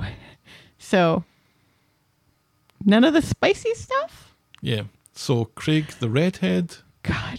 Yes. red for Red no. for no, Faye. Red, Red for, for no. no. it's like he's infantilizing her. And that's got to be irritating. Yep. She's not becoming a baby. She's becoming a woman who can't have a baby. Ooh. There's a difference. Ah, God. I thought I thought he couldn't become more annoying. I thought I couldn't hate this relationship more. and yet I hate this relationship more and I actually feel sympathy for Faye now. Ugh, Ah, I don't know if I'd go that far. Well, as I'm a s- woman, I'm seeing some very sporadic comments about people complaining that the the makers of the show aren't giving Faye and Craig a chance and they haven't had a intimate scene together and I guess I'm I'm not one to yuck someone's yum. And we'll Who finds and this yummy? And we'll just leave it at that. who finds this yummy, they need to go talk to Dr. Gaddis. Our final storyline today is Spider Nugent into the spider pants. On Monday, Toya is in Nina's roles, ignoring calls from Ed when Kelly comes in. Toya tries to explain about the time Kelly walked in on her and Spider and how it wasn't what it looked like, but Kelly doesn't care and only wants to tell her that she's been called as a witness against Toya Right. in her trial. And the two of them look like they've kind of they've made some sort of amends. They're not as Right. or Kelly s- seems to have Yes, other things Kelly. on mind. Anyway. Right, yeah. Kelly seems to have moved on, but it's obvious Toya hasn't moved on because later on she will complain about Kelly having been called in, which is not Kelly's fault. Yeah. And in- in the next scene, in fact. Yes. Back home, Spider comes to see her, but she's in a pretty low mood. She explains about her rent, her lack of money, and Kelly testifying against her. She's so alone and just going through the motions and utterly without the energy to get out of bed. And the way she's like, and somebody I thought was a friend is going to give evidence against me. It's not like Kelly can say no to the court. No, but it's still a fact. That can't be nice. It's No. not Kelly's fault, and it's- That's- but it's not yeah, nice. But you it's still, can't say- But it's still not nice for Toya. And also, friend? Toya, she was your foster daughter. Right. She's not your friend. And for somebody who doesn't have the energy to get out of bed, has somebody had their hair done, Toya? Just saying. She's at least brushed it. And she's wearing clothes. She's not in her robe Just- and a And pair the of scud. sweatpants. Spider insists that he and Leanne are there for her, but Toya thinks Leanne has enough on her plate, thank you very much. At the bistro, as Ryan is being led away by the police in another storyline, Leanne sees Spider waiting outside the office to speak with her. And whatever he says, it must work because Leanne goes to see Toya and offers her Simon's room at Victoria Court because Simon's not a real character anymore, so we'll hardly miss it. And also, he's it's it makes sense for Simon to move in with Peter and Carla, who have a whole apartment just Yeah. to themselves, no roommates Right. and no children. Toya seems relieved but suspicious. Leanne knows what Toya is going through. She knows everything now that Spider's had a word with her. So Toya finds Spider in the community garden and gently ribs him for grassing her up to Leanne, but it's just banter. She's accepted Leanne's offer and looks relieved to be leaving the flat. She thanks Spider for looking out for her. Some things never change, she says, and I thought that was a gorgeous scene.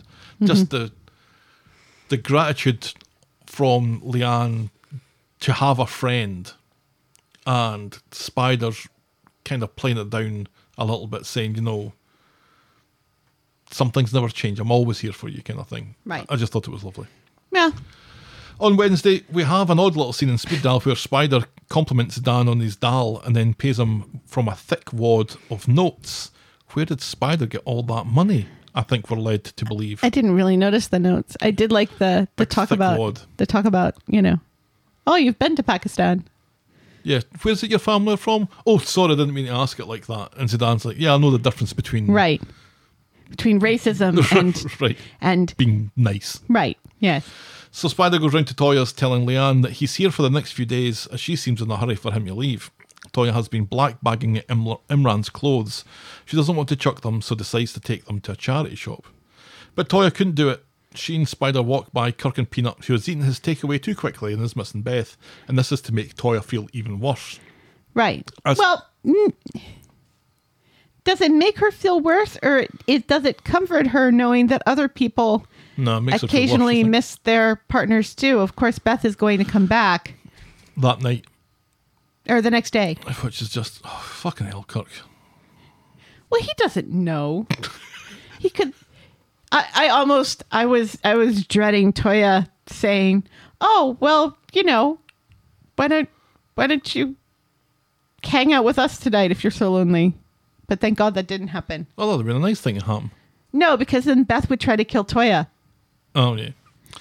As Toy and Spider walk home, Spider walk. Adam throws his scorn at the two of them, calling Toya Little Miss Muffet, which I thought was quite clever. Spider doesn't think any of this is Adam's business, but Adam's making it his business because it was his, his partner who's dead thanks to her. Right? Yeah. In the flat, Toya is a little embarrassed by the altercation on the street and then finds a bank statement for an account Imran set up for Alfie. This all gets too much for Toya, and she asks Spider to leave without allowing him to finish his tea. Yes. Capital offense, right there. Yeah, because uh, Spider had said, "Oh, you guys in your suits and ties, you think you're better than the rest of us," kind of thing. And Toy's like, "Well, that was Imran, and he wasn't like that. Right. He totally was like that." But also, you know, she's, and he's like, well, you know, I was just trying to defend you. Right. On Friday, Leanne bumps into Toya. Toya's still getting packed with Imran's stuff before she moves in with her. Leanne thinks it's better than Spider. Leanne thinks it's better now that Spider seems to have slung his web. Back home, Toya is still fretting about that account for Alfie, so decides to do something about it. And she goes round to see Abby to hand over the documents for the account, and then is in such a rush to leave, knocking back Abby's offer of tea or an Alfie cuddle. And Toya just seems completely unsettled. Yeah, and Abby like she seems doesn't wanna notice be it. there, yeah. Right. And this was a great opportunity for the two of them to get together and say, right, let's get the acetone out and let's take her nail varnish off. And let's get Debbie around and get, and get her to join in. And then we can all have different colour nails or no colour nails if we so want. Because from now until the end of time, Abby's stuck with bright red, Toya has plum, and Debbie has sky blue. Let's get them all together. Why do you notice this? Let's get them all How together. do you notice this? have a nail varnish removal party, and and then, then swap colors, and then I can get on with my life. and then you could you could uh, invite them all around and have like a manic a mani petty party, a spa day with the girls. Sure. You forgot to talk about how Toya's going to give Imran's suits to Billy, and Leanne thinks that, that this is a nice gesture because Billy can't afford nice clothes. This is the Archbishop. She's making the same mistake that you make all the time. He's the Archdeacon. Right, yes, but I don't assume he can't buy his own clothes, and when people want to donate clothes to him, it's not for the less fortunate who are trying to get a job. Toya rushes straight to Nina's rolls and talks about the smell on Imran's clothes that are reminding her of him. And Roy agrees that, you know, smell is often the a main trigger of memory. Right, very much so. But then he has to rush off to another storyline, and Toya would rather stare into space than speak to Shona until Shona shows Toya an article in Weather Gazette Online of Spider getting lifted at a protest. So Toya goes to the police station to shout at the poor woman on the desk, but the copper has been reading D.S. Blondie's playbook on how to deal with Battersby's, and she gives as good as she gets. yeah, in the picture of Spider getting lifted, he's wearing a polo shirt that I owned in 1993. Swish. Later, after Spider has been sprung out the neck, he goes to see Toya. He heard from the duty sergeant that a young woman with plumbed fingernails was at the station earlier to plead his case. Guilty as charged, says Toya. And she says that she welcomed the distraction. It means the world to have Spider here with her now. And she decides, right there and then, that she wants her whole of him, and she wants it now. So Spider is happy to oblige. All the while, bags of Imran's dirty pants sit in the corner of the room.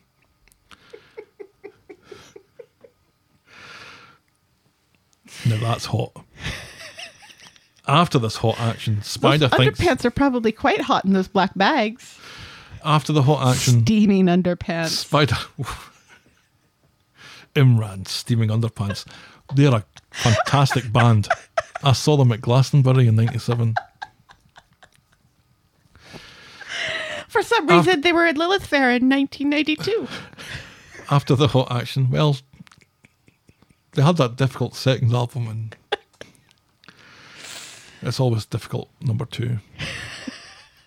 After the hot action, Spider thinks what they did was honest and what she needed in the circumstances. Right. This Getting- is the shagging as medication. getting the hot beef injection is often better than pills and therapy and stuff. Yes. But Toya is already regretting it, and she throws him out for I think the third time. So Spider wipes his cock on her curtains Mm-hmm. Ew. and then leaves. And goes to the Rovers to drink with Sally. But before that, Toya's still dripping when Abby turns up to Ah! visit to see how Toya's doing. She explains that she slept with Spider. Abby doesn't know who that is. Toya Right. She's like, You slept with a spider? How big was this spider? Do spiders have penises? Do they need it if they've got eight legs? I don't know. Toya thinks Abby must be disgusted, which would be rich. But Toya just wanted to feel something. She's so lonely and full of guilt, and Abby knows what that's all about, and she speaks about Seb. Life isn't fair, she says, and Toya knows that, and she admits she wouldn't have swapped Imran for Spider. So Abby says, No harm, no foul, no one's memory is tarnished by this, it's all good. Right. She Now let's- does that rubber band snapping on your wrist thing. Now let's invite Davy round and have a nail varnish removal party after all. And surprisingly, she Abby doesn't say to Toya, See, this is exactly why I shagged your man, So Toya. was to fill the empty void after a loss. Right. So Toya tracks Spider down at the Rovers and she apologises for using him. He doesn't remember complaining and promises that their friendship is still intact. Then Leanne joins him and wonders what the fuck he's still doing here, which Spider takes as a cue to leave.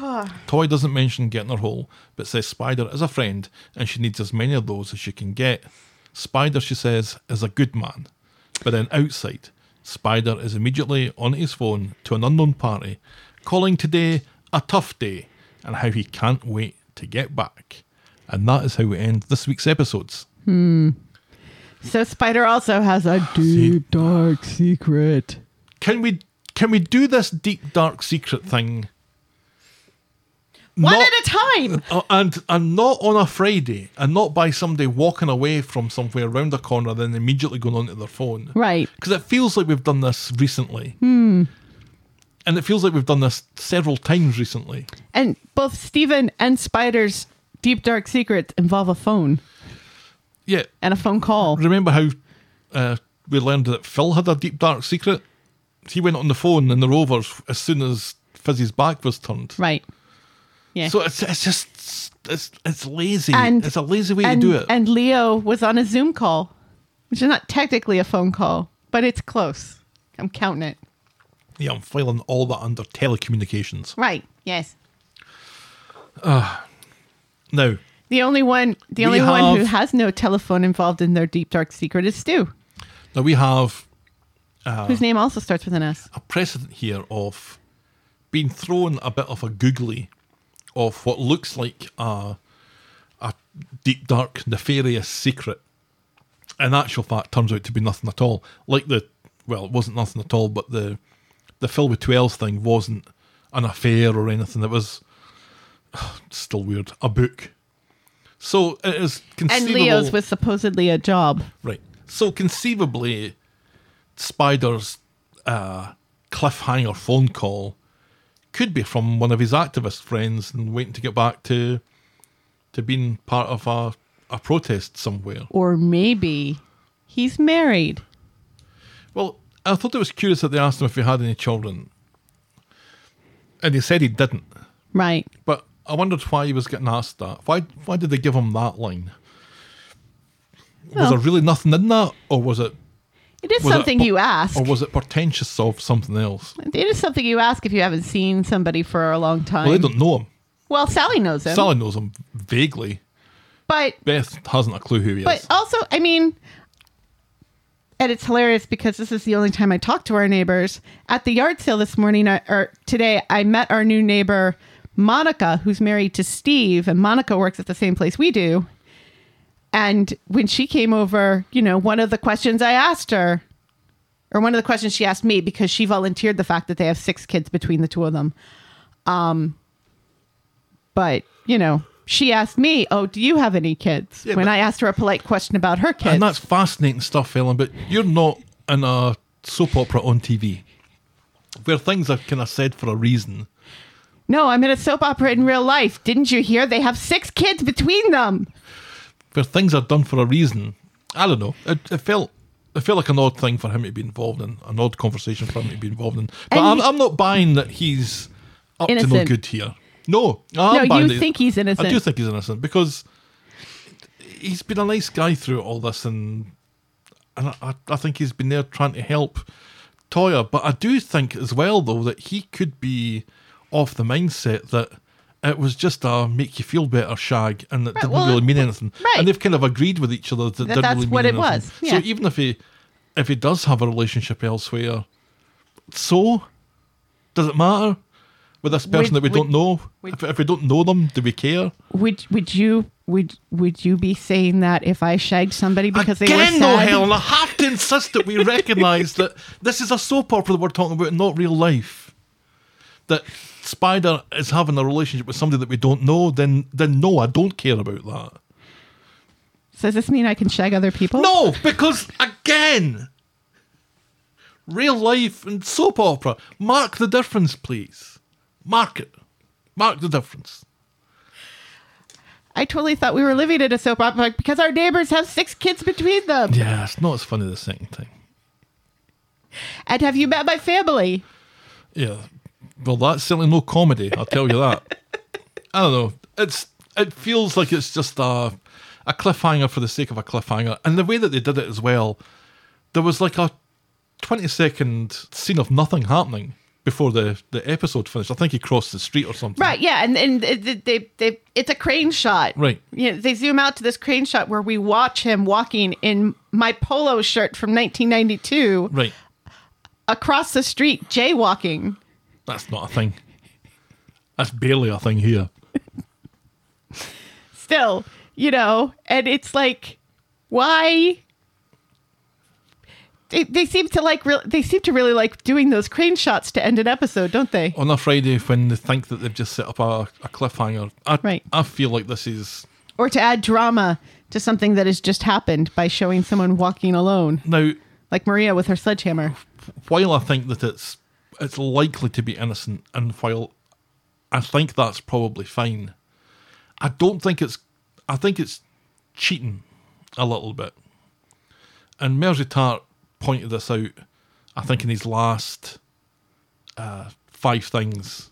That when you set up things as a cliffhanger that's not really a cliff cliffhanger, it kind of cheats the audience a little bit because it's you're not playing fair. You're not playing by the rules. You're you're you're not saying, "Oh, th- this is a, a huge moment of drama." Oh no, it actually isn't a huge. Right. moment It's of drama. manipulative. Exactly, and Yeah. it, I, I totally agree with that, and it kind of feels like that to me. If that's what they've done, I, I almost would, would prefer him to be up to something, but he has no ties here, so I don't know who he would be upsetting. I mean, one could argue that all cliffhangers are manipulative, but I mean, I guess it could be upsetting to Toya if she found out that he was married because she's not married anymore. So, and I'm sure she assumes that Spider is also not married. I think it's, I don't think she would. I don't think she would have shagged him if she knew he was married. Well, and he said that he, he wasn't. He said that he's avoided it so far, but because there was no ties to them getting their hole, I don't think it. I, don't, I honestly don't think either one of them would think of it as a big deal. I think for Toya it would be a big deal if she knew that he was co- in a committed relationship with somebody else, even if it was just a one-off. I kind of need bigger stakes than that. Well, And I don't. I don't think they exist. in this. unfortunately, all the bigger stakes are in other storylines, and in this storyline, the biggest stake is Toya perhaps going to prison for murdering Imran by intentionally running into a yeah, still not sure how she's going to get out of that. Yeah, and and yeah, and we still haven't gotten a full explanation, and it's just, it's kind of worrying because if this was an attempt, if this was a suicide attempt, which it kind of feels like it would have been a murder suicide attempt, we also have Audrey with a suicide attempt. You know, we're getting we're possibly having two suicide stories at the same time. A- Alongside two storylines where you have a secret misses Right. potentially. you know, and also It's like- two storylines it's where there's thieving going on. Seriously, do you not watch the show? It's, it's, uh, you, you're you're doing this twice in one episode. Right. Yeah. It's like, can we can we spread it out a little bit? Have you not read that Metro article about misery porn Right. and ruining characters with it? Yeah. You know, do you not understand that may have had a factor in Millie saying, you know what, I'm done with the show. Yeah. I certainly would have. Would you? Nah, they'd, I'd be like Kirk if I was in that show. You'd have to drag me away from it. how many times has Kirk been miserable on the show about something that didn't involve Wethy County or Peanuts poops? Yeah, but if you were in the show, I, I wouldn't be leaving the show if I was in the show. And, I- and I certainly wouldn't be leaving the show if I was in the show more or less constantly for the past couple of years. If I was in the show and I was constantly getting thrown into dungeons or molested or having my parents murdered or other people close to me murdered and having to cry pretty much all of the time and having to pretend to be high or drunk all the time. Yeah, it's not all the time. But I think five years of that would be too much. Yes. Two years of that. You're talking to somebody who has had two jobs. The first job was for for the company was for twenty one years. Company number one was twenty one years and company number two is eleven years. Mm-hmm. So I, I'm in it for the long haul in these things. Anyway, Hmm. Theoretically. that was well, The week that was. Well, practically, I think. I think it's more than theoretically. That was the week that was Coronation Street. Then, what was your moment of the week? Nobody throws you into a dungeon at work though. Um, there's is the theoretically part of it. Metaphorically, Everyone is now seeing your cubicle with your Every Monday. Funko Pops. I think they know that you get sunshine. moment of the week.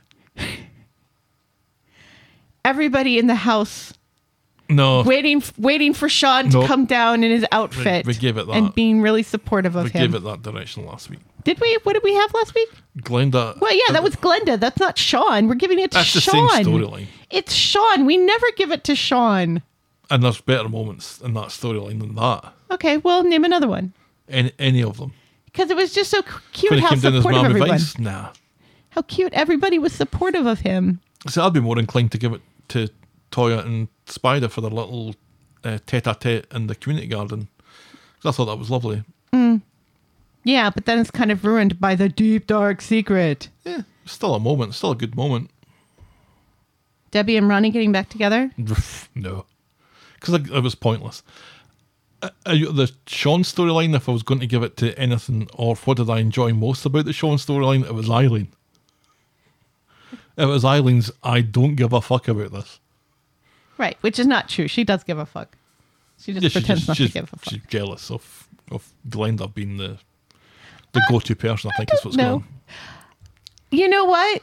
Speaking of Eileen, I really kind of liked that scene with Eileen and Yasmin. It was a small little scene. on. Oh, I didn't even mention it. No, you didn't. And and I thought it was a great scene and it was a great evidence that the show does watch the show occasionally. I think the show probably just listens to the podcast. Well, they do that too. Where else did they get the sinkhole idea from? They read your book.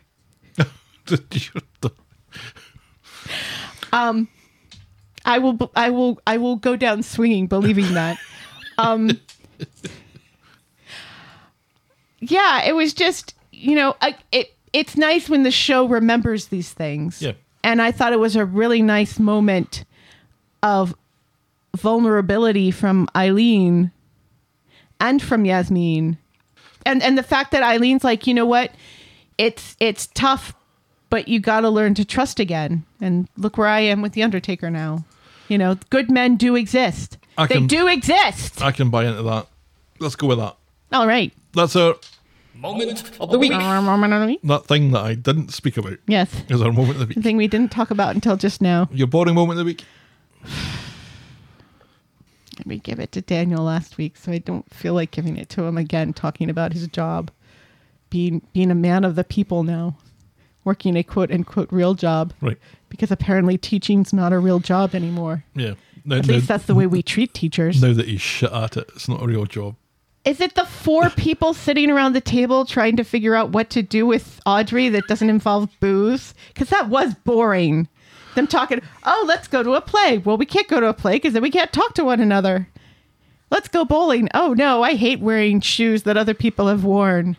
And Because, Rita, God, isn't that a joke that hasn't been made a million times before now? Rita's wig would fly down the lane if she was to throw a ball down there. And how anyway. indignant Rita is about this whole having to reserve something and and and people having to explain the pandemic to her. I'll go with that. That that was fucking That dull. whole scene was dreadful. that whole s- part of that storyline was awful. I can't wait to see the, needlessly complicated for such an can't- easy thing. I can't wait to see the fancy cakes though. Yeah, it was just it was it was a scene just to set up the fact that Stephen doesn't have a working credit card. Pretty much. So that is our Overcomplicated things. It's a boring moment of the week. there's a boring moment. of the In a week. boring moment of the week. If you have a credit card, let us know your mother's maiden name and your, Your name of your number. the name of your first pet. Your we uh, PIN are- number, your expiration date. Don't do that. How funny! It was hilarious watching Steven read out that credit card number in Nina's rolls. Yeah, I out could tell loud. it's not a real credit card number. First four digits for nothing. First four digits for visas and Mastercards and Amexes are all they follow a standard format. Is that true in the UK as well? Though yeah, it's true the world over. they don't have American True the Express in world the over. UK. Of course they do. They don't. Ha- Of course they do. British people can get American Express cards. I had a gold American Express card when I was in the UK. Thank you very much. that feels wrong. Why is there not a British Express card? The um, Brighton and Hove Albion play at the Amex Stadium or whatever in, in Brighton, which is where I had to send That- my check to every week to pay off my credit card bill. That yeah, of feels course I wrong. did. Anyway, you can send all that information. You don't send that information to the talk of the street at gmail.com and we're at Corey Podcast on Twitter, Facebook, and Instagram. You can shout me and Helen a coffee by heading to ko-fi.com. That's ko-fi.com slash the talk of the street.